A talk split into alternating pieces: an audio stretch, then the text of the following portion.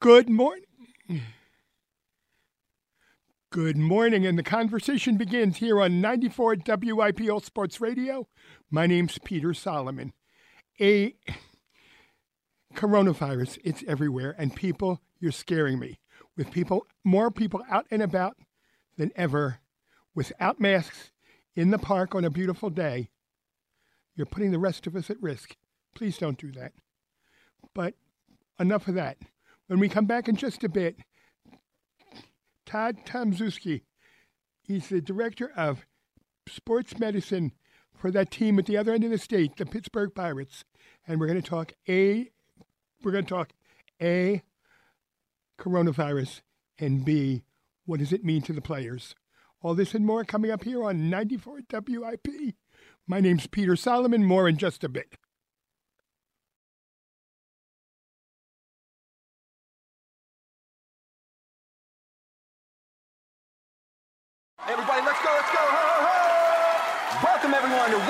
School Spring Fling. Hey, where we at? Where we at? Alright, I've gone through all the tracks, just move through the beats. Do your thing. All right, everyone, let's hear it for West High's own Brooke Turner, aka DJ Hook. Scratching at my first school dance takes confidence. So getting into college, I've got what it takes. Okay, I went through the practice sessions, I slept good, I feel good. We will now begin the test. Please take out your pencils. I got this. We're all good at something. Maybe it's breakdancing or skateboarding or video games. Whatever you're good at, you had the skills to make it happen. And those same skills will help us get to college. Visit knowhowtogo.org to learn what you should be doing right now to prepare for college. Start taking the steps at knowhowtogo.org. I've got what it takes. So do you. Brought to you by the American Council on Education, Lumina Foundation, and the Ad Council.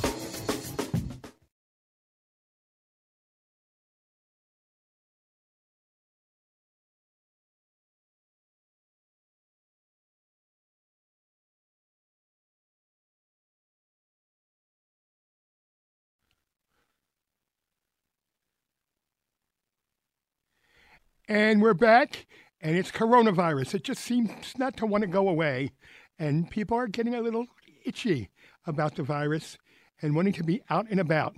They feel they've given up a lot of things, and they want to say, not much more. Well, one of the things they've given up for a lot of people is baseball. And we're going to talk with Todd Tomczyk, the medical director of sports medicine, the Pittsburgh Pirates. Good morning, Tom. Good morning, Peter. How are you doing this morning? I'm fine. What does a medical director do? Well, I'm a certified athletic trainer. Uh, and my main role, uh, one of my main roles, is to oversee the general uh, health, uh, physical, and mental wellness of all our athletes in the organization. Which has got to be difficult at best and even harder in this the era of COVID. Boy, I, I tell you what, that's that's a um, that's a statement that I, I don't think we can put words on right now. Um, it's definitely a challenge. You know, at the at the very core of what I do as a as a certified athletic trainer, um, it, it's I'm I'm with I'm with athletes. I'm with people impacting their lives. Um, and, and during this time of sequestration, it's it's definitely um, challenged that, and, and we we have to connect uh, with our players in, in different ways and, and, and, impact their ways in many different ways. And that's one is not being with them, uh, maintaining social distance, obviously, and um, just due to this pandemic, we're we're just not allowed to be with them physically. So how do you do it? Great question. Um, you know, don't do it alone. Uh, I have a team of about uh, 13, 14 athletic trainers, certified athletic trainers throughout the organization and uh, we brainstorm uh, all the time, probably multiple times a week as a staff. Uh, we collaborate with our coaching staff, with our manager, with our front office, uh, just to try to ways to connect, uh, different ways to connect with players. For instance, uh, we're fortunate we're in the age of technology. Um, so whatever, whatever venue we have via Skype, FaceTime, Zoom, um, we're we're calling the players. We're we're actually seeing them perform their workouts, watching them do their baseball activities, and we're having fun doing it. Although it's frustrating at times, uh, it's fun to learn what these guys are, are doing in this time, how creative they can be with with the sometimes limited resources they have to actually train uh, or perform specific baseball work.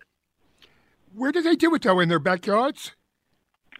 Uh, backyards, home. Um, they they they sometimes find local parks that that they see no one's there. Um, um, but these guys are very private in themselves, um, so so they like to keep themselves at times. Um, but they primarily it's been in their backyards and in their garages and their basements. What about spouses and children? Great question, Peter. Um, I, I've seen videos of uh, parents. I've seen videos of mothers, grandmothers, children, spouses playing catch with them, uh, putting the balls on tees. Um, they're they're they're assisting. It, it's been a collaborative approach. Uh, now that's that's a great question to bring up with, with spouses and, and children because as the season goes on, they're they're without their families for a long period of, of time.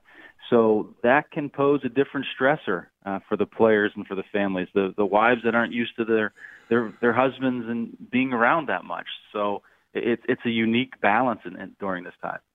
And marriage you for better or for worse, not for 24 hours a day. no question.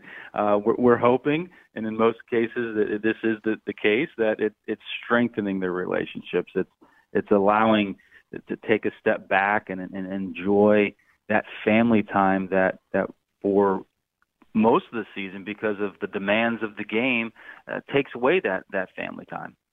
Well, do you see a season coming? I I'm an internal optimist. Uh, I, I truly believe that we will have um, some type some type of baseball season. Now that's my that's my opinion. That's my gut. I'm confident in, in the leaders of the industry. I'm confident in leaders of our organization that um, confident leaders of, of, of the world that when this is deemed safe and when this is, is deemed appropriate, uh, we will resume some type of baseball season. But before we went into sequestration, people were in the locker room, everything from uniforms to the altogether, exposing each other to Lord knows what, because we think coronavirus may have started before we knew it started. Yeah, I'm not to. I'm not a medical doctor. I'm not an epidemiology or infectious disease doctor. Um, but but what I can tell you, what I've learned through this is that the coronavirus, not this particular strand of COVID-19, has been around for a long time, a long time. And this is unfortunately this strain is is impacting lives um, that that in ways that medical experts could couldn't imagine. And I think that's why we're in this predicament that we are. Um, and that's why once it's deemed safe, once we can get a grasp on the strategies uh, and tactics on how we can um, manage this and control this, th- there's going to be life in the clubhouse is going to be different. Uh, not only for us as certified athletic trainers, for for, for players, but um, um, for media such as yourself, for anybody that steps foot around the world. It, it, it's just going to be a different time, and, and I'm I'm hopeful and I'm confident that that will it'll be better. How do you train though when you don't have equipment? All you have is a bat and a ball. Yeah, well, I, I learned I learned a long time ago. Um, you know, from my from my dad actually. Um, the greatest asset you, you, you can use is your ears and your eyes, right? So you, you really it takes uh, it allows you to take a step back. It, it allows you to assess or survey the area, right? And, and it allows you to see what you have. Um, back in the day, we didn't have all these these luxurious performance centers and weight rooms that um, the, the owners throughout the league have afforded us uh, as medical staffs and players to train with. Uh, but really getting back to the roots of just allowing your body to move with its own body weight, whether it's um, getting big 10 or 5 gallon jugs of, of water and doing good old farmer carries and holds and, and just getting stretch bands uh, and just being really in tune with your body and, and what it can and can't do uh, and finding bags of potting soil Um, if you're into building your own vegetables and putting it over your head, uh, let alone just being creative and, and constructing your own tee. And now, uh, fortunately, Peter, a lot of these players uh, have had some type of equipment in their homes already. Um, but but I will tell you, our our players overseas, internationally, that have gone um, to the Dominican, uh, that have gone to Puerto Rico. Um, it, it's been fun to watch them work outside and really re-engage, re-engage with the earth and re-engage with the dirt, uh, and, just get creative and, and keep their bodies going. And you're listening to Conversation here on 94 WIPL Sports Radio. My name's Peter Solomon. My guest this morning, Tom Todd. My tongue's not working. I apologize, Tom. Todd no Tomczyk, athletic director sports of sports medicine for the Pittsburgh Pirates.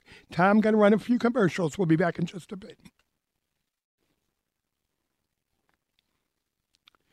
Just say play conversation here on 94 WIP as I get my guest Peter Solomon is Todd Tomczyk Director of Sports Medicine for the Pittsburgh Pirates. Todd, how hard is it to get these guys to behave and do what they got to do to battle Corona? do they wear masks? Do they wash their hands every seven minutes or so? That's a great question, Peter.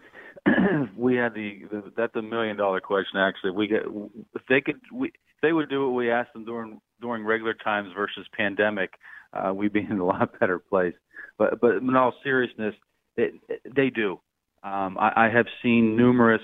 I can't speak for everybody, um, all of our players, but um, for the most of them, for the majority, they are taking the universal precautions. They are wearing masks. They are washing their hands frequently. Uh, the, you know, they're cleaning. Uh, they're cleaning their surfaces regularly. They're maintaining social distance. Um, I know one thing about professional athletes, and I know one thing about the athletes I have the opportunity to work with they take this serious. Uh, this is a very serious uh, world health matter, um, and they want to be part of the solution, not the problem. How do they see themselves doing that other than behaving? uh, getting out there, uh, supporting the frontline uh, defenders, supporting the doctors, the nurses. Um, just as you mentioned, Peter, uh, doing the little things that they can do to give back to the community. Um, uh, some of our major league players, um, through their generosity and gratitude, have been providing meals for local hospitals here uh, in, the Western Pennsylvania area. Uh, some some players that are down in Florida, some players in their home in their home states, uh, they, they're really trying, as they always do, uh, whether we're in a pandemic or out of pandemic, they give back to the community, and, and it's it's it, I find myself very fortunate to, to work with with such individuals. Now, you mentioned you're in Western Pennsylvania. Obviously, Pittsburgh is where the team is. How yes. is that area of the state coping with coronavirus? You know, I, I got to tell you, uh, we're fortunate um, being in Western PA, being in Pittsburgh. Uh, it, according to some of the models and speaking to our health experts uh, here in Allegheny County, um, it, we have not been hit um, as as hard as it was projected. Um, the as you know, Pittsburgh is such a widespread city. We don't have a lot of mass transportation, and a lot of people live in the suburbs. So uh, we kind of live uh, in, in a social distance way as it as it begins. Um, but with that said, the government officials here, um, our local health experts have, have been on top of this, and, and speaking with the folks out your way, I think that the collaboration uh, that, that, that the community as a Pennsylvania as whole has really come together and and and, tried to fight this and and uh, um, head this off at the at, at the forefront. forefront. How do you see the game changing? yeah, that's that's a great question. I I've I've seen a, as probably you have a ton of ideas out there from uh, from robot umpires to um, to wearing masks to cleaning baseballs uh, between every pitch and um, um, unfortunately it, it may require initially um, playing without fans um, live. Now the fans, I'm sure, uh, will be able to, to view our games. But again, these are all plans. These are all ideas. Um, but but I, I do get the sense when we do play baseball again, uh, it, it could get back to the roots. It could get back to the authenticity, and it could get back to this this true camaraderie of of competition and, and really and really understanding that the genuinity of the game and, and the intricacies of the game really really tune into um, I, I, I believe it, it could be a springboard uh, to to a new to a new generation of baseball players uh, to to reach out to these young athletes and to really get into the basics of what baseball is really all about. But playing the game without an audience, one of the things you mentioned, really is going to hit the teams in the pocketbook, isn't it? Yeah, unfortunately, I, I think it already has. I mean, I, I think we all can we all can say that the, the world economy is upside down, and not, notably our industry, uh, and it'll be our city. Uh, absolutely, it will, and it's going to take a number of years to come back, um, maybe more than a number of years. Um, but but I'm I'm confident that uh, we as an industry, we as the players, um, will, will look for different ways uh, to generate revenue without fans initially, un- until the health experts deem it safe for um, community gatherings larger than 50 people. Um, uh, whether it's video gaming, whether it's, I think you've seen numerous players throughout the league participating in MLB The Show competition, which I think is really cool. Um, I, I think there's just going to be so many other ideas that we're not even mentioning this morning, and, and people don't haven't even put out in the general public. Um, but I believe in times of crisis such such as these, um, some of the greatest ideas are inspired, uh, and then and then they come out and and uh, turn out to be home runs. From your lips to the baseball guy's ears, but that's another discussion. Uh, absolutely. the mental health of players. I mean, you work and you slave and you exercise and you sacrifice, and then you get on a team if you're lucky, and then along comes coronavirus and you're back in your garage. How do they cope? Yeah, that's that, that's a great question, Peter. I'm really glad you you brought up the the whole mental health aspect of this because there's there's mental performance and then, and then there's mental health.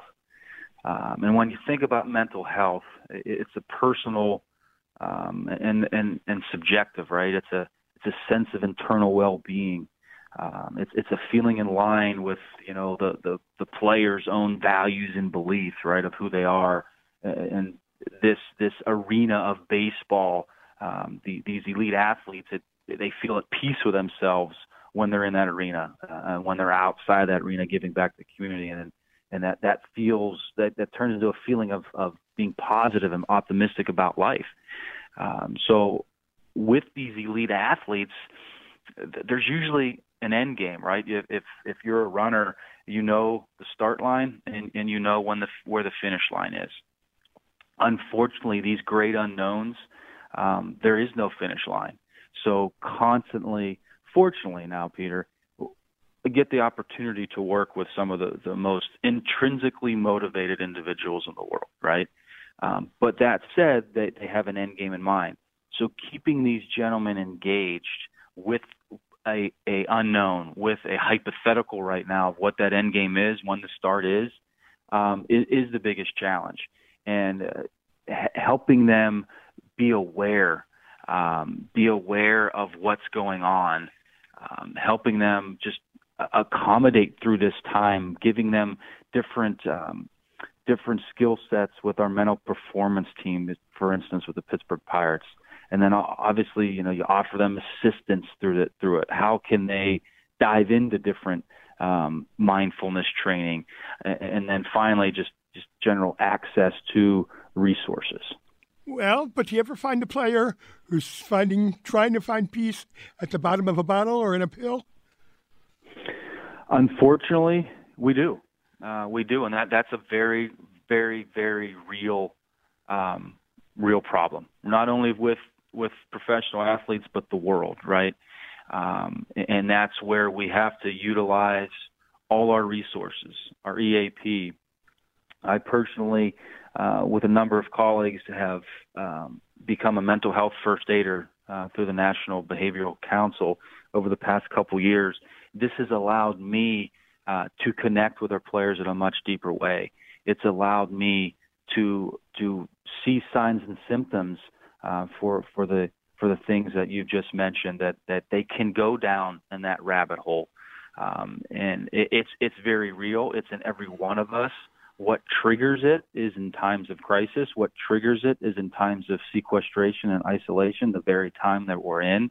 So being engaged with that athlete, being engaged with that player, uh, knowing what makes them tick, um, having conversations with their family members, having conversations uh, with their friends, because not all these guys uh, are married. Uh, some some of them, most not all, but some of them live by themselves. Uh, so staying engaged, staying engaged in the moment, and, and providing that that awareness and support is crucial in this time. Absolutely. How do you think coronavirus is going to change how we train athletic trainers? Great, another great question, Peter. I, I think you know when when you see the the root of athletic trainers, it, it, we're in the service industry, right? Um, we we provide the, the health care uh, for for athletes, for active adults, for active children. I think this will just be another uh, uh, tool in the tool belt of certified athletic trainers um, that that need to take a deeper look at the whole uh, psychological aspect um, of mental health. I think this will also um, we we are great educators. I, I firmly believe as certified athletic trainers, uh, we get asked, we have the frontline conversations with our athletes, with our parents, whether it's youth, whether it's collegiate, whether it's professional. Uh, we get asked a lot of questions. Uh, so, so we need to be versed in so many different areas in so many different ways. And, and COVID 19 is just another constant reminder of how we all need to continue to continue to evolve as certified athletic trainers, be up to date in, in the latest infectious disease uh, strategies, uh, be up to date in the latest um, cleaning uh, products, uh, and, and how we can keep the environment and the players safe. I would imagine, though, with sequestration, it's you, any family you have, and your computer, and that's it. That's correct. Uh, I'm fortunate to have a, um, a a rock star for for a spouse and, and, and two beautiful kids, and and and the the homeschooling, as I I, I keep hearing this referred to, I, I I laugh because when when and God bless the, the parents that do homeschooling. Um, I'm not one of them. I think this is school at home, right?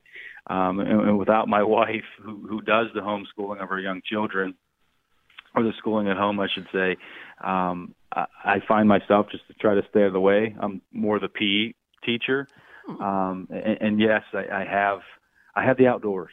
Uh, we, rain or shine, um, we like to get outdoors. Uh, we, we like to go ride bikes. Uh, I'm an avid runner. Um, I, I try to uh, limit the computer and limit the media at times. Um, no offense, Peter, uh, but it, it it kind of uh, gives me in a, in a certain um, calm way uh, to really engage with with with my present self and my family. Um, you know, if you speak to my wife, I'm on the computer and phone now more than ever. when I was uh, in, with physical contact and in work, um, but it's been it's been refreshing to to reengage in, in, in the family. Well, you talk about the media. Sometimes I'm beginning to think it's all COVID all the time on the media, especially the electronic media. I know, I know. I'm, I'm sure that like uh, like Philly, Western PA was in Pittsburgh specifically was excited about uh, the NFL draft. So that that was a um, a different way to uh, to watch media, to watch TV, and and and not have to talk about COVID nineteen for for a brief for a brief time. Amen to that, certainly. And you're listening to Conversation here on 94 WIP my name's Peter Solomon. More in just a bit. And we're back. It's conversation. Our conversation this morning with Tom Tomczyk, medical director of sports medicine for the Pittsburgh Pirates. And we're talking COVID 19 and the athletics. My name's Peter Solomon. Okay. Todd, how did you become an athletic trainer? Why did I become an athletic trainer? Both why and how? So, so why? I would say back in high school. Um, thanks for asking. Not, not, not a lot of people ask that question, I've thought about that a, a, a lot. um, back in high school, I loved sports, um, was an average athlete at best, and and had this knack for helping people. And uh, one one way you can help people is through medicine. Um, so I, I really found a, a passion uh, that that really uh, cleansed the palate for both being athletic, being in the sports world, and helping people. Um, and I knew from a very young age I wanted to do both, uh, but I wasn't sure whether it was being a physician or being a certified athletic trainer. Um, and as I uh, gravitated towards college and, and, and higher education, um, I had my certified athletic trainer in high school. His name was Tony Sanks. Um, um, and and I just admired what he did and how he did it and his his servant leadership and his compassion for helping um, people, um, helping educate families, educate athletes. Um, and he was an avid runner. He was an avid um, athlete himself, uh, more than just a weekend warrior. And, and I just knew when I got into to university that, that that's what I wanted to do. Uh, and I was fortunate enough to to fall into a to a really good program um, that that allowed me to um, gain the knowledge of a certified certified athletic trainer uh, to get get out in the real world and give back. All right. One day in the future, one of your kids comes to you and says, "Dad, I want to be an athletic trainer." What would you say?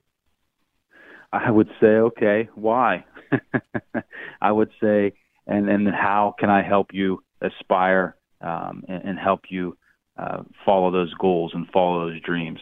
Uh, it, it's funny. I do have little. We have little kids, and we drive by uh, the highway, and oh, there, there's where Daddy works. It's PNC Park. There's where Daddy works, and and for the longest time they, they thought I played, and and I had to stop them very quickly and and and redirect the, the mindset because I I do not play. Uh, but but as they're getting older and as they're growing, um, they're always asking for, hey, where's the where's the band aids and and can I can I help um, can I help um, tape tape tape my sister's ankle or tape their their little band their bruise on their elbow. Um, but if that's the way uh, our kids want to go, I will, will fully support it, um, and we'll help along that that journey and that path. You don't play, but would you like to play? Professionally, course, that was always a dream. Uh, it was always a childhood dream of mine to, to get into the big leagues. Um, Don Mattingly probably was my favorite player growing up. Um, being in Pittsburgh, Roberto Clemente is my favorite Pirate um, growing up. But uh, yeah, that was that was the that was the dream. Um, but you know, life life comes with many twists and turns, and um, I recognize my limitations as a as an athlete and as a baseball player, and um, by a lot of luck um, and and and some good good grace there. I was I was fortunate to end up in the big leagues in a different way. Now you're also um, adjunct faculty at Duquesne. That's correct. Yes. What do you teach? So uh, once or twice uh, throughout the semester, um, I have the opportunity to, to, to give back again and, and teach to the to the freshmen, uh, the the sophomores, juniors, and seniors. Um, kind of some nuggets of, of my path. Uh, I have a, a, a course titled um, "Impacting the Lives of the 21st Century Athlete," and, and it kind of just gives them a broad scope of of what they're going to deal with when they get out in, in the quote unquote real world of of, of dealing with real challenges. And, and just because I'm very fortunate to work uh, in professional baseball um, that is the, the minority of where athletic trainers work. Um, but I, I did start out working in a, in a high school and worked uh, briefly in, in some um, some physical therapy clinics. So having giving them the broad scope, the broad spectrum of what to expect and how to deal with the, the challenges of our 21st athlete is the primary uh, focus of the of the courses. Now, your resume says that for many years you worked in minor league teams right? Yes, that that's uh, that that humbled me. It, it grew me up a lot. Um, I was 21 years old. Um, I had no idea what I was doing out of college, um, and I, I had an opportunity to work um, with the Cleveland in the Cleveland Indians or, organization in Burlington, North Carolina, um, and that is the the Appalachian League. um, and it brought back memories. We we actually drove back from from from Florida uh, from Florida spring training, and our route drove past some of those cities. Um, the Johnson City, uh, Virginia, the the Bristol, uh, Virginia, um, Princeton, West Virginia, the, all these cities in the Appalachian League where I got my start. Um, it, it it taught you how to how to really survive. It taught you uh, back then in, in professional baseball as the athletic trainer. Um, you were the traveling secretary. You were the strength coach. Uh, you were the mom, the dad, the uncle, the the interpreter. There was the manager. There was the pitching coach. There was the hitting coach, and there was a certified athletic trainer. So it, it grew me up really fast. Um, being 21 at the time, half the team was older than me. Half the team spoke a different language than me. Um, so it, it really ignited how I, I spoke Spanglish. um, but the minor leagues, eight years, it, it was it was a great experience. How do you think then COVID 19 is impacting the minor leagues? Boy, that's a great question, Peter. As well, I, unfortunately, I think it's it's probably going to impact them a little bit initially greater than uh, than, than the major leagues. Um, just just for the simple fact of, of, of the economics of the situation. Um, we're now almost into May, uh, one month in, into the season. And granted, minor league starts a little bit a little bit slower, um, but some of those cities, the cities I mentioned rely on that summer baseball um, to support their communities. And uh, I just I hope and pray that that the that the local uh, authorities and the governments in those cities can can figure out some different ways to to generate revenue while while baseball potentially may not be be going on this summer in those cities. What do you say then to fans who understand COVID 19, but at the same time are getting cranky, want to come out of the house and go watch some baseball. I know, I know, and and and the, the, it's it's not one answer. Um, if you're a true fan of the game, uh, stay with it. If you're if you're uh, uh, have that passion that I, I sense that you do for the game, that that that I know I do for the game, it's going to be back. It's going to be back in, in some shape, way, or form um, they're starting to play in, in other countries, which I, which I, I view as a sign of optimism, uh, albeit uh, without fans, but it, it's being viewed uh, on, on the media and on, on the TV. So um, you can only watch so many reruns of professional sports games uh, in your favorite team, um, but go out and play. Go out and move. Be active if you can um, engage in the sport in any little way that you can in your in your community, albeit social distancing with your family and friends. But try to, to recreate that in, in the backyard or in the alleyways. What's the hardest thing been for you, Todd, with COVID nineteen? The hardest thing to do to cope with? Oh, another great question. I, I think just being away from everybody, the the, the isolation. The, I know we've mentioned this this word a number of times uh, through this really really cool talk is is the, the sequestration and, and being being away from people that you know by the one-on-one interaction that how you can impact their lives um, and, and the the camaraderie that that comes with with being part of a, a community something that's bigger than yourself um, and, and that and that is a challenge for all that that's been unfortunately paused. Hasn't been taken away. Uh, I, I view it as we're, we're in a time of we're just we're we're taking a pause and and we're recalibrating, if you must. Um, and I know this is an internal optimist, but but we're going to come back stronger. I sincerely hope so. One last commercial break there, Todd Tom Szewski. We'll be back in just a bit. The W. Yes, indeed. Not washing your hands is stupid. Go wash them and then come back here as we talk to Todd Tomaszewski, Director of Sports Medicine for the Pittsburgh Pirates. My name's Peter Solomon. It's Conversation. Todd, ever thought about writing a book? Yes, I have. And? it's interesting, you know. Um, I, I, I, it, it definitely triggers a different side of the brain. to, to get uh, to get some information out of it. Um, but it, it's definitely a unique, a unique experience. Well, but would you do a technical book for future athletic trainers, or would you do something a little bit more anecdotal? I, I you know, I, I think it would be a combination of combination of both.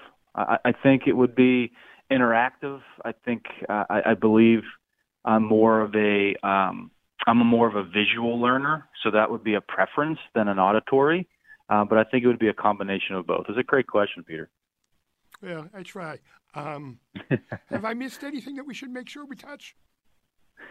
Um, no. I mean, this has been a, a really great conversation. I, I, I, I just really want to emphasize, and I, I really appreciate you bringing this up. The whole mental, the mental health of this. It, it, it's challenging, just not for professional athletes, but for all of us, for our families, um, and as as human beings, as humanity, as certified athletic trainers, I, I think that's that's kind of gets down to the very fabric that that we what we're really all about. Um, and I'm fortunate to be part of uh, of a great society, the Professional Baseball Athletic Trainers Society, and that that really serves as an educational resource to to reach out to reach out to the masses and and and share messages such as this in these in these in these times of crisis. What do your owners think about all the things that are going on? Yeah, I, I can I can speak to to mine, and and uh, he he's a he's a servant leader. Um, he, he's he's really concerned about um, his people, his employees. Um, first and foremost, he's he's he's concerned about our families. He's concerned about um, how we're doing in these times, and um, I, know he's doing any and everything. Mr. Nutting is doing any and everything to to, to keep everything afloat and, and every everybody whole uh, at this time. But there there's some very challenging challenging times. Um, I know he wants to have some type of season this year uh, to give back to the community, um, to, to make sure we can continue to to um, see that sparkle in people's eyes when baseball is played albeit whether it's at PNC Park or Citizens uh, Ballpark um, or some remote location that, that we all decide. Um, but I, I know that uh, our owner wants baseball back. And I can also imagine it not only impacts the team and the owner, but it, with no season with an audience, the hot dog vendor, the soda vendor, the program seller, the merchandiser, all that stuff all to the to the to the men and women alike, to, to the custodians that that are there late night, uh, making sure that that the stadium and the offices are, are, are clean. Uh, absolutely. I mean, this is in, impacting lives that uh, that to the jobs that you just mentioned that, that a lot not a lot of people think about. You know, we talked about players, we talked about families, but those are real jobs. Those are the jobs that keep the the the place running. Uh, when all fans aren't there. They're the ones that keep it uh, um, spotless when the fans return. And uh, yeah, it's it's sad. It's it's it's impacting those those men and women's lives. Um, and uh, un- unfortunately, they're they're not going to be able probably to do that in any in the any in near time future. I would also imagine Mrs. Tamzewski, who as much as she loves you and her children, would like to get her house back. Oh, absolutely. We have that conversation frequently. Uh, as as I mentioned, my my wife's a rock star. I mean, she um, she keeps she's the pillar. Um, she's the foundation of this family, and uh, I I try not to uh, mess it up too much, and I try to stay away because it, she has it rocking and rolling with or without me. Um, and and sometimes, more often than not, I get in the way. Spoken like a husband and I'd like to say thank you to Todd Tomszewski, Director of Sports Medicine for the Pittsburgh Pirates, to Mrs. Tomszewski, and to all the people out there battling COVID 19. Thank you, sir. Thank you, Peter. Be safe, everyone. You too. And remember, wash your hands. And you're listening to 94 WIP, All Sports Radio. My name's Peter Solomon. And folks, I'm going to say it one more time before we move on into WIP Sunday and that is you're scaring me. States around the country are talking about opening up, maybe opening up with some rationale, but opening up. And opening up opens up, up to new infections, new hospitalizations, new death. Please think about what you're doing. And if you have to be out there, wear a mask six feet apart and only do it when you absolutely have to. My name's Peter Solomon. Stay tuned for WIP Sunday. If you can't, nothing left to say, but talk with you soon. As we ease on out of conversation and ease on into WIP Sunday, my name's Peter Solomon, and it's going to be a nice WIP Sunday, no matter where you go. And I'm pleased to welcome here for some good conversation author Tom Clavin, his new book, Tombstone The Earp Brothers, Doc Holliday, and the Vendetta Ride from Hell. Tom, when we think of Tombstone, we tend to think of Hugh O'Brian as Wyatt Earp and Gene Barry as Bat Masterson. You're painting a very different picture in Tombstone, aren't you? Well, you know, these obviously people like Wyatt Earp and and and Bat Masterson and Doc Holliday have become, you know, legends. They're they're people of, of myths, uh, and but what I wanted to do with this book is show that they were really flesh and blood characters. That they were, uh, they had their frailties, they had their faults, uh, but they also, uh, the gunfight at the OK Corral, they were basically uh, put in a position reluctantly of being the good guys who were defending law and order in Tombstone.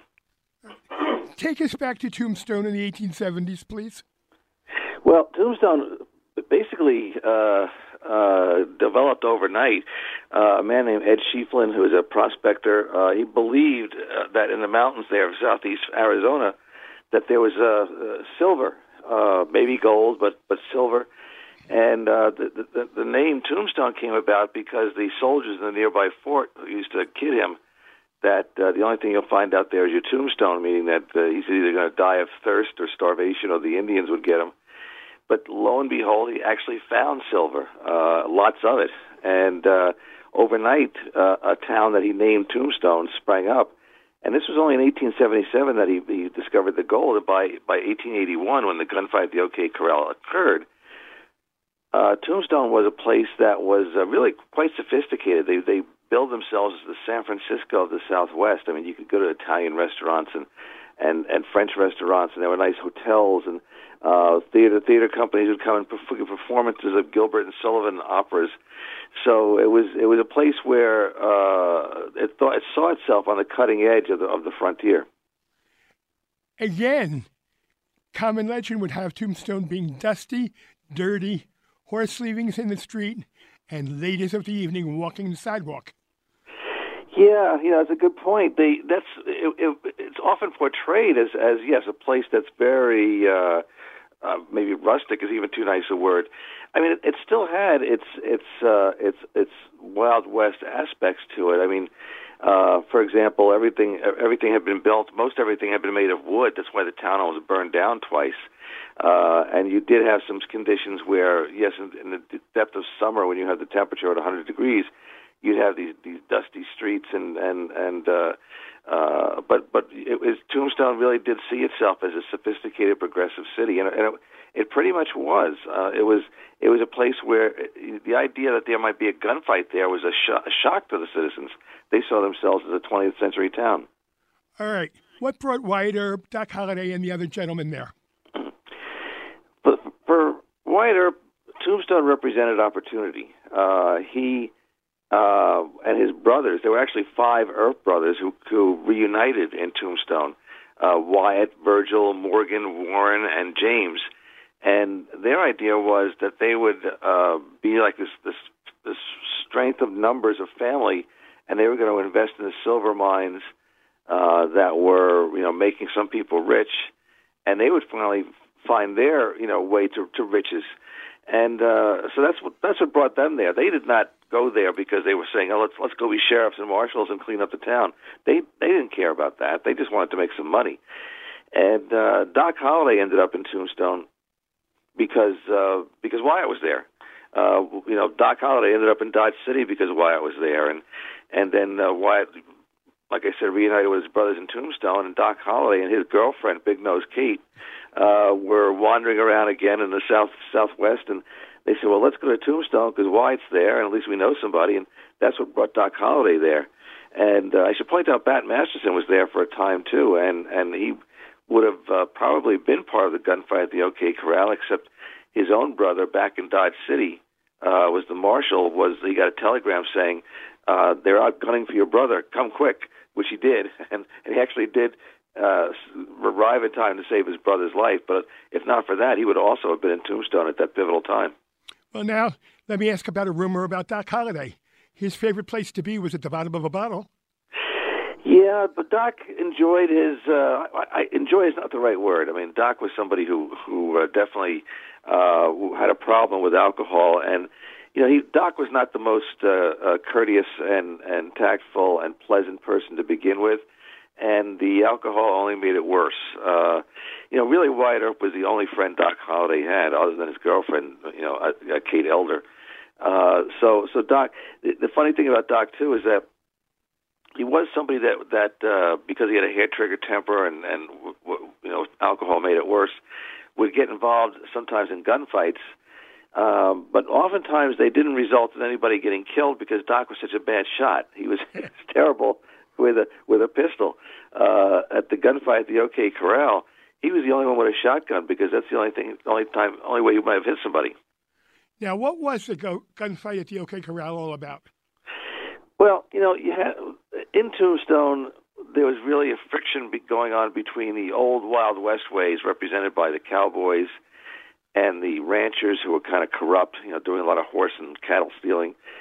And they they didn't want law and order in Tombstone because that would that would interfere with their way of doing things, and they had been doing things that way for several years.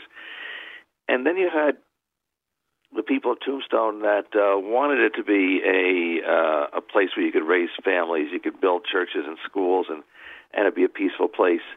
And um, the the law and order faction basically ended up being represented by the Earps. They didn't want to, but they they sort of fell into it because the people who were elected sheriff and, and, and other marshals there just didn't want to do their job. They were they were intimidated or scared by the cowboys. So at, at the OK Corral gunfight, which took place on October 26, 1881, was that uh, that clash between the the Clantons and, and the the McLaury brothers, who were the ranchers and cowboys, and the Earps, who represent and Doc Holliday, who represented uh, law and order. And so it was really the old West versus the new West that took place that day. Now, who were the Clanton boys? Uh, Ike and Billy Clanton were, were two of uh, four Clanton brothers. Uh, and uh, they were ranchers, and they uh, Ike was also somebody. He was he was sort of like a Doc Holliday in the sense that he was not a very well liked person, and he had alcohol was a contributing factor to him getting in trouble. And uh, he sort of precipitated that fight because he was going around Tombstone saying that he was going to get the Earps. He was finally going to get rid of them, and then Tombstone could be the the Wild West town that that it always was before. And uh, and and so the reason and the McLaurys were ranchers who were friends of the Clantons. That when when the word got around that uh, Virgil Earp was coming to arrest Ike Clanton, Ike and Billy and the McLaury brothers basically said, "Well, we're going to make a stand here, not actually at the OK Corral, but in a vacant lot that was a, that was a block away from it." And uh, and that's so that's how the McLaurys and the Clans ended up in that vacant lot. And then Virgil, knowing he needed to deputize somebody, he decided to deputize his brothers Wyatt and Morgan. And then at the last minute, Doc Holliday said, "Well, wait a minute. What about me? You know, if if Wyatt's going to risk his life, I'm going to risk it too." So that's how it ended up. You had the McLaury brothers, the Clanton brothers against the Earp brothers and Doc Holliday. Now, how did Virgil get to be the one in charge when Wyatt got all the publicity? You know, it's a good question because that is true. That we always think, and, and, a lot of times in movies, Wyatt is portrayed as the marshal or the sheriff or the the lead guy. But uh, but again, Wyatt was in Tombstone not to be a lawman, but because he wanted to make money with his brothers. Uh, Virgil was uh, uh, he he had been uh, marshal for a short time in Tombstone. There was an election. Somebody else got elected, so Virgil said, "Fine, you can be marshal." And then the guy who got elected marshal left town. Smart man he, he, he was scared. He, he said, "Wait a minute! I didn't know I'd have to take on these cowboys and these ranchers. And, uh, I, I've got an errand to run." And he basically took a train out of Tombstone. Never, never was seen again. So they went back to to Virgil and said, "Well, here, could you be marshal again? Because you're the only guy that we could we can we can count on. It's not going to leave town." So that's how Virgil ended up being marshal. And and let's face it, the the, the silver mines that the Earp brothers had invested in were not doing that well. So uh, Virgil, uh, who's married, he he wanted the paycheck. I mean, being a marshal didn't pay a lot of money, but it, it was a paycheck. Amen to that. Um, who won the OK Corral? well, if there was a winner. Yeah, I mean, you would say the Earp brothers were. It was, it was a lot of times too. The OK Corral gunfight is portrayed as this long, drawn-out battle. But one of the things that I wanted to convey in the book is that it was really a pretty intense, brief battle. I mean, it was it was these these four men versus four men facing each other in a pretty small, uh, vacant lot. They were only like 15 feet apart from each other, and in only 30 seconds there were 30 shots fired. That's a pretty intense firefight that took place. And at the end of it, three men were dead, uh, which would be Billy, Tom, and Frank McLaury, and three others were wounded, which would be Morgan and and Virgil Earp and Doc Holliday. Um, the the only person who who participated in the entire fight who was not wounded was Wyatt Earp. Ike Clanton, as soon as the gunshots started, he ran. He, he was the one that was uh, boasting how he was going to take care of the Earps. And once the gunfire took place, he took off. That's what saved his life. So you could say that the um, the forces of law and order won that fight, and that the Clantons and the McLaurys were, were defeated, and McLaurys and Billy Clanton were killed. But that wasn't the real end of it. That's an important part of the Tombstone story. That was not the end of the story. What happened was that uh, uh, Doc Holliday and Wyatt Earp were put on trial for murder, uh, and uh, they were eventually uh, acquitted. But that got the Cowboys upset, so they ambushed Virgil and shot him, and later they ambushed uh, Morgan and shot and killed him, and that led to the Vendetta ride, where Wyatt and Doc saddled up, got a posse, and they tracked down the guys who had, killed, who had shot his brothers. And that's an important part of the story because the, the violence in Tombstone did not really end at the gunfight at the OK Corral. It ended when Wyatt Earp was done with his vendetta ride. Mm-mm-mm. And you're listening to WIP Sunday here on 94 WIP. Now, Tom Clavin, got to run a few commercials. We'll be back in just a bit. Just say play 94 WIP, WIP Sunday, as we get a history lesson from author Tom Clavin, author of Tombstone, The Earp Brothers, Doc Holliday, and The Vendetta Ride from Hell. My name's Peter Solomon. Now, Tom, one of the things that I like about your book a lot is you not only talk about the guys, you talk about the women in their lives. Yeah, I'm glad you brought that up because that's an important part of the story of the Earps that they they had wives with them. Now, I use the term wives a little bit loosely because these were frontier marriages, which basically said, you know, people decided, okay, we're going to be together and we're going to have this relationship and we're going to consider each other and call each other man and wife. Whether they actually went in front of a preacher is another thing. But uh, but in Tombstone, uh, Virgil and his wife uh, Allie, uh, Wyatt had his wife Mattie, Morgan had his wife Louisa. Uh, even Doc Holliday had it, though he never referred to Kate Big Nose Kate Elder as his wife. I mean, she was his steady companion. So they they were part of this uh, basically this Earp compound that was set up in Tombstone to sort of protect each other and take care of each other. But because they were frontier wives, uh, they really weren't allowed into the mainstream Tombstone society because uh, you know there were there were women there who saw themselves as proper wives, and here are these frontier wives. So so their their story is actually kind of a little bit kind of sad for the Earp women because they were ostracized and looked down upon uh, by other women in Tombstone. Yet it was their husbands, when push came to shove, who were defending the law and order faction of, of Tombstone. Now it's interesting you mentioned Big Nose Kate Elder. I remember a movie, The Sons of Kate Elder. Yes. And it's the lady, as I remember, the lady who played Kate was quite lovely. Yes, and you know, Kate was Kate Elder was uh, a, a really interesting character in that she was pro- probably uh, off and on in her younger life a prostitute. I mean, w- w- first of all, women on the frontier were few and far between, and and and not all of them were prostitutes, but many of them at one time or another did involve themselves in prostitution just as a way to survive. And uh, you know, if they if they hooked up with a man who was going to take care of them, great. Then they didn't have to be what what was called a soiled dove anymore. And Kate Elder was in that category, but she she uh, hooked up with Doc Holliday.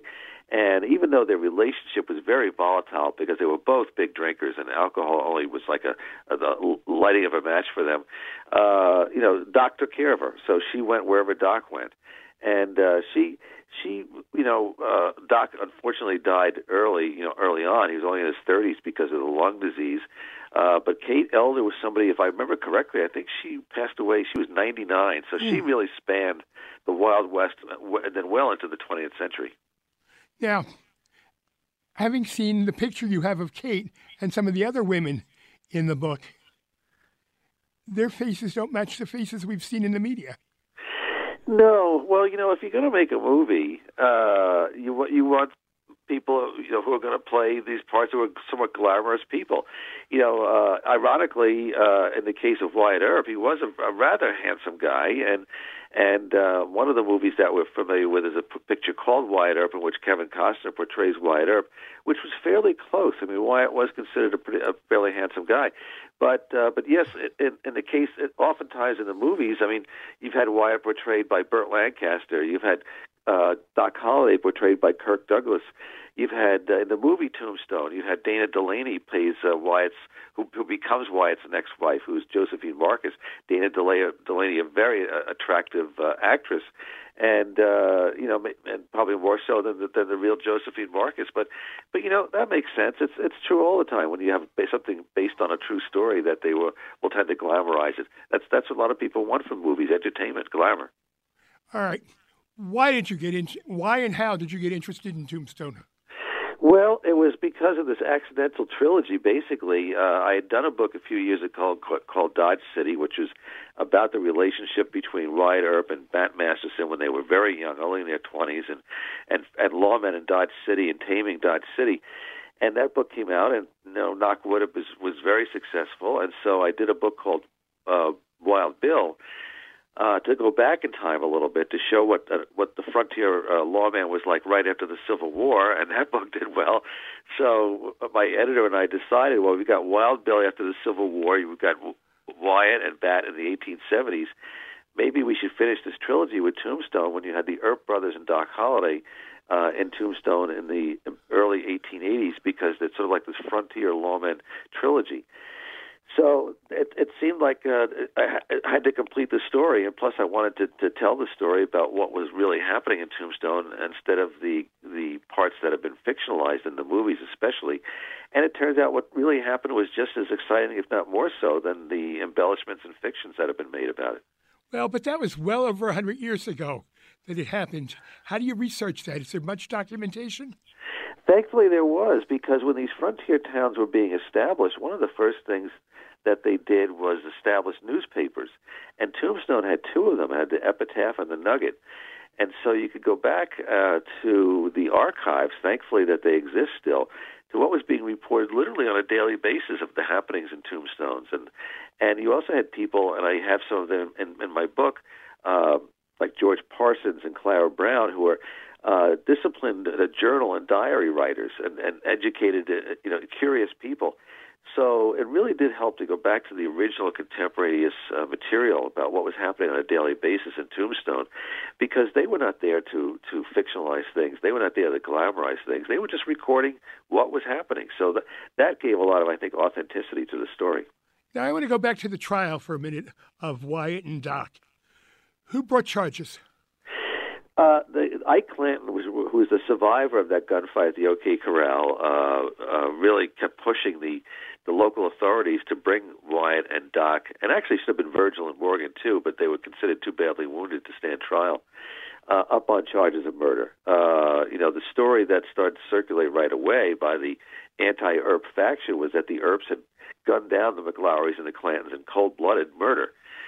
So that's why there was a trial, and it was a it was a very important one. It was it was actually more of a hearing to determine if Doc and and Wyatt would be sent to Tucson to stand trial for murder, and it took a month, you know, of, of testimony and evidence presented. It was a it was a rather uh, lengthy and important affair because, and the judge finally decided that the that Wyatt and his brothers and Doc were acting were acting as as duly appointed lawmen, so they were not so they were acquitted of the charges. But if it had gone the other way, if the judge is a man named Wells Spicer, if he had gone the other way, then uh, the story would be very different. Uh, Wyatt and Doc may end up have been convicted of murder and spent the rest of their lives in jail.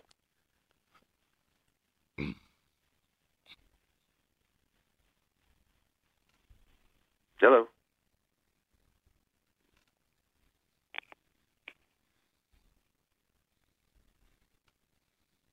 Hello.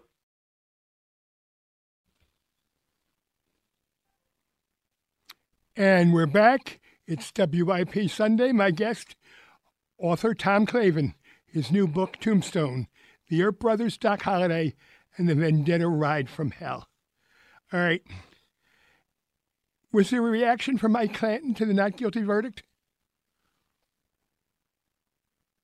Uh, he thought he had the Earps finally cornered and, and ready to go off to prison and so he kept agitating. And one of one of the things he did was uh, get a couple of uh, fellas with him, and they ambushed Virgil. Uh, it was a couple of months after the OK Corral fight, but maimed him for life. They didn't kill him, but they maimed him for life. And even that didn't seem to satisfy him because it was a, couple of months after that that Wyatt and Morgan were were in a shooting pool uh, in a in a local establishment, and again uh, they were there was an ambush and Morgan was killed. So it was really Ike Clanton who was unable to really face Wyatt, you know, face to face, but but was a pretty uh, turned out to be pretty good as a back shooter. Uh, that that's what what uh, Wyatt said. Enough is enough, and then he and Doc and another brother Warren Earp uh, got a couple other fellows together, and they said we're going to track these guys down and who, who who shot my brother, which they did, uh, including the the notorious cowboy Curly Bill Brocius, who uh, Wyatt he had a confrontation. Curly Bill was killed. Uh, ironically, Ike uh, did survive even the Vendetta ride, uh, but uh, but he was he was a rather miserable person who uh, was was due to be have a violent death anyway. When he finally met one a few years later. Part part chicken in his tree as well, running from the gunfight and never facing Wyatt man to man. Yes, and, and it makes him, you know, an especially unsavory character. I mean, he was he was not a very likable person to begin with, but but that when he would he would he was a big braggart and boasting about how he would take care of the Earps, and whenever that opportunity came along to do it face to face, he'd cut and ran. Amazing, chickens come in every ilk, I guess. All kinds of feathers. All right, now, what happened after the not guilty verdict? Did he continue the battle?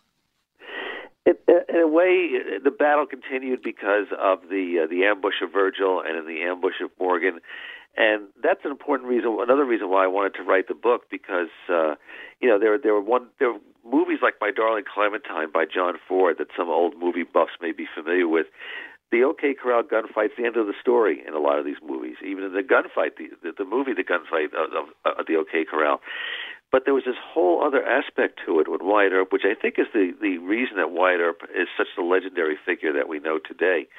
It, it was yes, he did participate in the gunfight at the OK Corral, but this this quest he went on that he and Doc and Warren and a few other guys that supported Wyatt, that they they these this hard riding they did through the south southeast southwest, looking for these killers and tracking them down and, and bringing them to, to their own kind of violent frontier justice that kind of mythical quest, I think, is what made Wyatt Earp the legendary figure he is today. When we say mythical frontier justice, are we talking about guns? Yes, I mean they they would they would they would track these guys down and shoot them, and it was and Wyatt Earp was not a gunfighter. You know, he's he's often lumped with uh, like one of the most famous gunfighters of the American West uh, he was not somebody that went around shooting people. He he actually tried to avoid violence whenever possible. So this was uncharacteristic for him. But he was pushed past the point. You know, with both his brothers being gunned down, and not being gunned down face to face, but in ambushes, that that he and Doc said, okay, you know, the the, the shackles were off. We're going to track these guys down, find them, and kill them, which they did. Did the judge face any consequences? Well, the judge did not. I mean, he, he was there were there were threats issued against him. Uh, strangely enough, uh, Wells Spicer, uh, who's one of the interesting, you know, supporting characters in the book, he uh, after a time gave up uh, being a judge and uh, and uh, decided he was going to be a prospector, and uh, he went off to prospect and was never heard from again. Wonder where his bones are. Well, well, someday they'll be found, but uh, they, they haven't been so far in 140 years. What's next for the book and the story? Anything? Well, I'm done with the Frontier Lawman trilogy. I think it stands uh, by itself with, with Wild Bill, Dodge City, and now Tombstone. And uh, I may return to the to the American West probably in another another time, but uh, right now uh, the the most recent book that I finished is with my friend Bob Drury, and it's about Daniel Boone and the American Revolution. So I will be back in history again, but a different time and a different place and a different character. We also covered Daniel's ladies. Well, he he, he Daniel Boone had uh, his wife Rebecca. He and Rebecca were married for something like fifty something years, and they had nine or ten children. And uh, I, I, he, he may have had other liaisons, but as far as we know, Daniel was a pretty faithful husband. Well, you know, he was he was he was on the blazing a trail in the wilderness. There weren't too many ladies out there. or so we think, but Yeah. that's another story. Yeah, there's another aspect to it. Maybe we'll find that out later. What's next for you, though? Obviously, Daniel Boone has to hit the publisher. What after that? Uh, I'm working on a book, a, a World War II story, and uh, it's about this American farm boy who, when the war broke out, uh, joined the army, became a pilot. Uh, he was uh, after like on his 40th mission, he was shot down over France, and he ended up not in a POW camp, which is where he should have ended up in, but in the concentration camp Buchenwald. And it's about his story of survival in a concentration camp. It's it's a really remarkable story that it uh, uh, it turns out he was one of about a hundred American airmen who were sent not to a POW camp but to a concentration camp, and how they survived. How do you choose your topics? You know, a lot of times they sort of find me or I stumble upon them. You know, in, in the case of Tombstone, that began several years ago as I wanted to do a book, a biography of Bat Masterson, but that shifted to doing a focus on Dodge City with Bat and Wyatt. Uh, in the case of uh, this book I'm working on now about the World War II pilot, uh, I happened to see an obituary for this fella. Uh, he lived in the state of Washington, and uh, when he died at the age of 93 in 2015, and it mentioned about how he had been illegally incarcerated in Buchenwald and struggled to survive as, in the concentration camp. And I said, "Gosh, that's a heck of a story." And I contacted the family and got more information. And so sometimes uh, I sort of like it's accidental. I just stumble upon them, and not every idea turns into a book, but sometimes they do. And it's it's really exciting when something comes it comes from maybe just even just a sentence you read somewhere, and it ends up becoming a book. When you write, do you who do you write for? Do you write for yourself and the computer, or do you write for a mythical audience? Uh, you know, I it's I'm writing for myself in the sense that uh, I'm I'm very involved in in focusing on telling the story, and but yes, knowing I want that story to be read and and, and enjoyed by an audience. But I'm not thinking about well, I'm going to write it this way because this is the way they'll enjoy it more. I just want to write the story as best I can. And you know, if I'm fortunate, there'll be an audience out there that appreciates it and enjoys it. But mostly, I just want to. Mostly, it's just me and a computer saying, "Look, "How can I best tell the story?" When you write, does it come easy, or as some writers have told me, it's like opening a vein and bleeding on a page?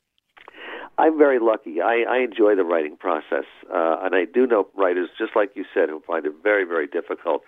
Uh, the writing is actually kind of like the reward. The, the, the, more difficult part is the research and preparation and organizing.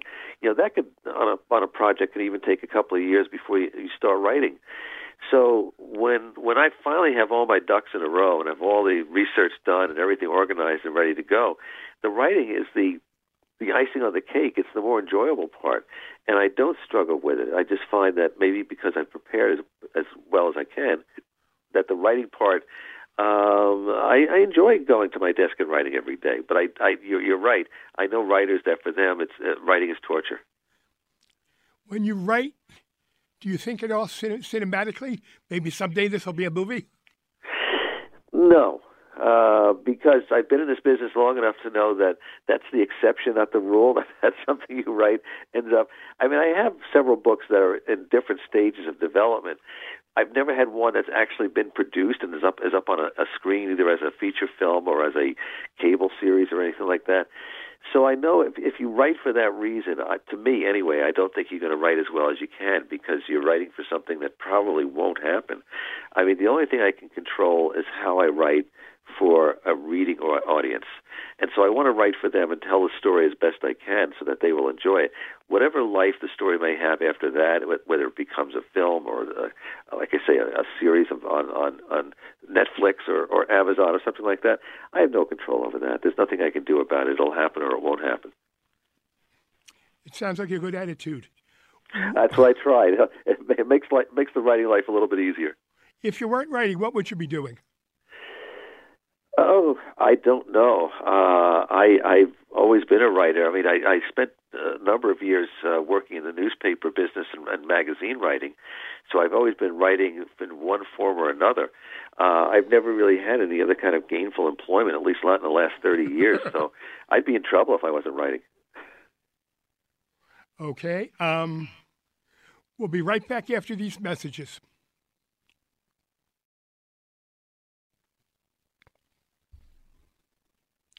And we're back into the home stretch of WIP Sunday with author Tom Clavin, his new book, Tombstone, The Wyatt, the Earp Brothers, Doc Holliday, and the Vendetta Ride from Hell. My name's Peter Solomon.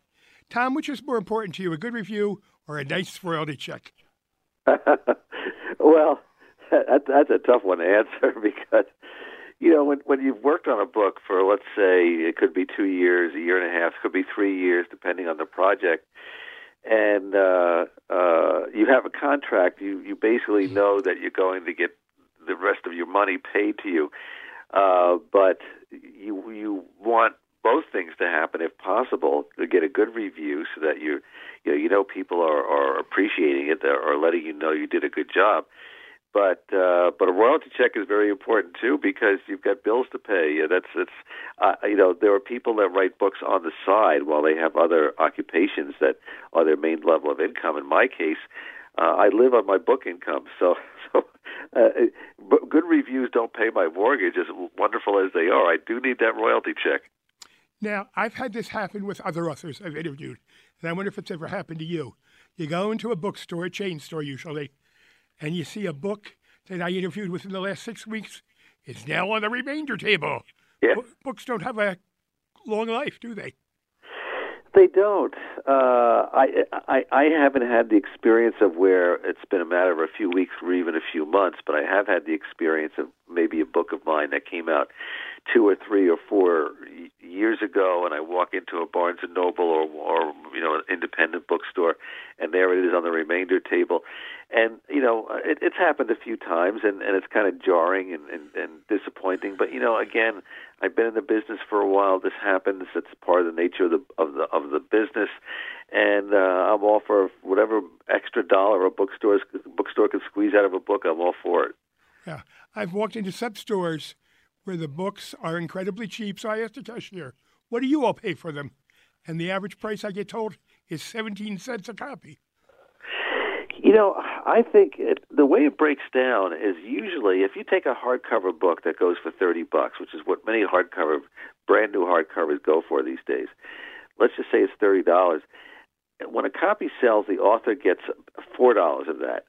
And then maybe the publisher gets $12 of that. And then you have after that, you have uh, the cost of distribution, what the bookstore gets, that's one of the reasons why uh, you know the business has somewhat been revolution revolutionized by the uh, the ebook, or the electronic book, uh, the Kindle book, and things like that, because uh, it's it's it's re- recalculated the financial aspect of, of book selling. You don't have to pay for warehousing. You don't have to pay for distribution.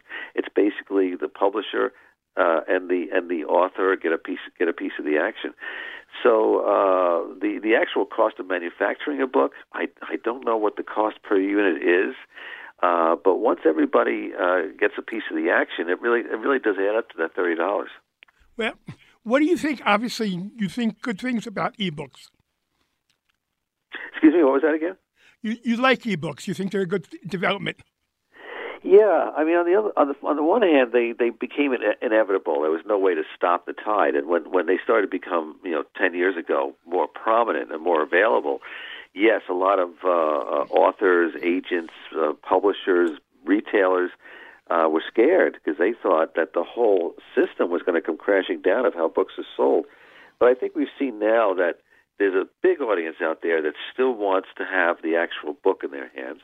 But there are also people that find ebooks very convenient. I do both, you know, especially when I'm traveling. If, if I'm going to want to bring a few books with me, uh, I'll load them up on my Kindle, so I'm not lugging three, four, five books in a suitcase or a satchel with me on planes. Uh, but on the other hand, when I when I'm not traveling and uh, I, I go to my bookstore and, and p- pick up a book that I want to read, and I enjoy that experience of reading.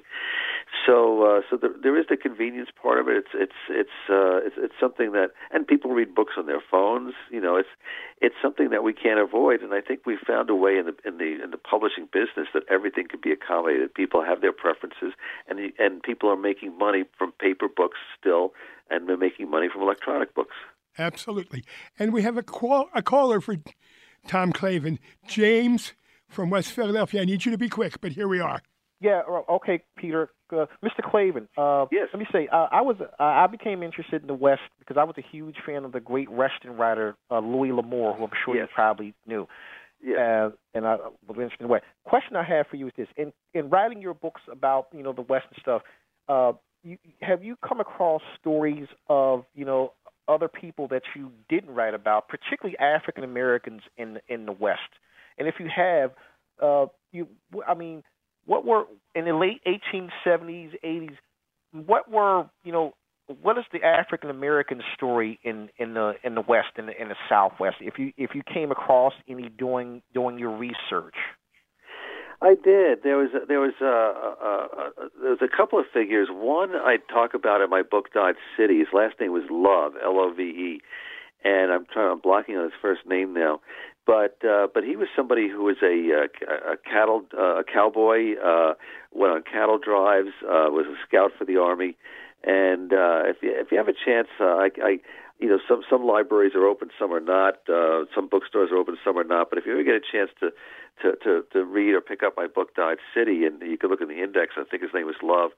Uh, he, I, I deal, I devote a few pages to him because he was an interesting character and one of the very, very, very, very few African Americans uh, on, on in the West, or at least those ones that that made it into into history. Um, but when I was working on, uh, I think when I was working on Tombstone, I made a, a note to myself that I wanted to find out more about the, uh, the a fellow named Bass Reeves, and uh, he was he was an African American lawman, and and uh, I, I I said, gosh, this guy had such an interesting life. I, uh, maybe he'd be worth a book. However, uh, since then, uh, I, I, I believe there's a book that came out sometime within the past year and his name is Bass Reeves. Uh, and it, I don't think it was a major publisher that put it out, but I think it was a very good smaller publisher. And it's about his life and adventures. So, so those are the two that I came across that really I found very interesting. And uh, in the case of Bass Reeves, I might have wanted to try and write about him, but uh, somebody else beat me to it. okay, well, th- well, thanks a lot. Thank, Thank you, you. James. And you've been listening to WIP Sunday. My name's Peter Solomon. Before we go, Tom Clavin, do you have a website? I do. It's a very easy one, tomclavin.com, and people can find about about my books, and I try and put some information about there about what's going on in the writing world. And I want to say thank you to Tom Clavin. Mm-hmm. It's an interesting history lesson. What can we learn from the lesson, Tom? Well, I think we can learn that sometimes people had to choose sides and that they didn't want to, and the Earp brothers came down on the side of law and order, and that's what made them, I think, the historical figures we know today.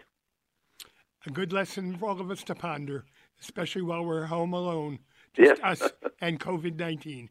Thank you, Tom Clavin. My name's Peter Solomon. Nothing left to say but see you soon. And let's remind folks they're going to stay tuned for Sports Talk with Sonny Hill. Always interesting and provocative discussion in the living room. Your opinions, Sonny's reactions, I'll know I'll be listening. Stay safe, wash your hands, be thoughtful about how you're going to deal with Pennsylvania starting to reopen. Because the life you may save, if not yours, may be somebody you care about. The WIP time, 752.